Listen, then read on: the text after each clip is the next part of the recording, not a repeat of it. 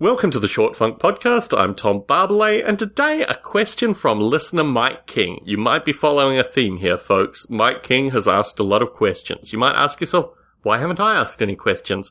It's probably because you haven't joined the Facebook group where you can get to ask questions. To join the Facebook group, Short Funk, into the Facebook search will bring up the group.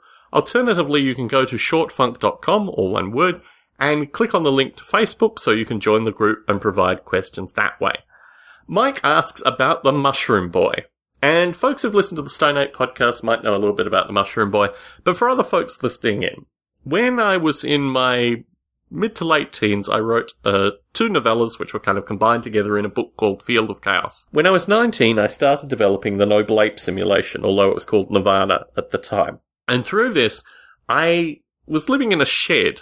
Um, it was basically like a double garage that someone had converted to a semi-livable space kind of semi-livable because it was absolutely freezing through winter.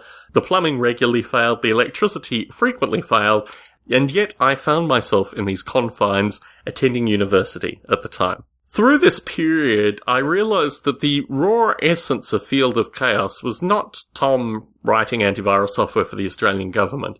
It was the nature of knowledge. Whether knowledge was sacred knowledge, whether knowledge was important knowledge, whether knowledge was dangerous knowledge. And also through this period of time, I started to realize that the whole nature of computers interacting with computers and what have you was secondary to this notion of a young person with dangerous knowledge.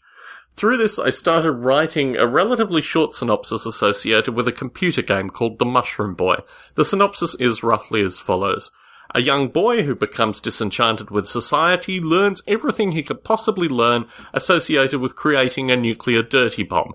And then through a series of trials and tribulations, he's able to acquire a dirty bomb and then has to escape from the Secret Service who are after him, as is some portion of the society and a variety of the police force and a variety of other folks are after this kid with this dirty bomb who has to make his way through a city in order to escape into a jungle environment, which is very much a theme through Field of Chaos as well. When I was 21, I got a grant from the Commonwealth Science and Industry Research Organisation, or CSIRO in Australia, to develop this urban terrorism simulation project. Kind of gentler time back in those days. The only catch with regards to the CSIRO grant was that they would own a percentage of the development. They wanted to have a stake, basically, in the Mushroom Boy. And um, I wasn't interested in any steak and Mushroom Boy sandwiches or anything like that. That joke sounded a lot better in my head before I actually said it. In any case, I wasn't going to take the CSIRO money if they were going to take a percentage, and it existed in a little copyrighted piece of text, which I carried round with me for probably a decade following. Then I realized that actually I'd developed a bunch of source code for the Mushroom Boy, including vast cityscape simulations, and I started reworking those ideas with the now Noble Ape simulation engine. Started doing that about two years ago.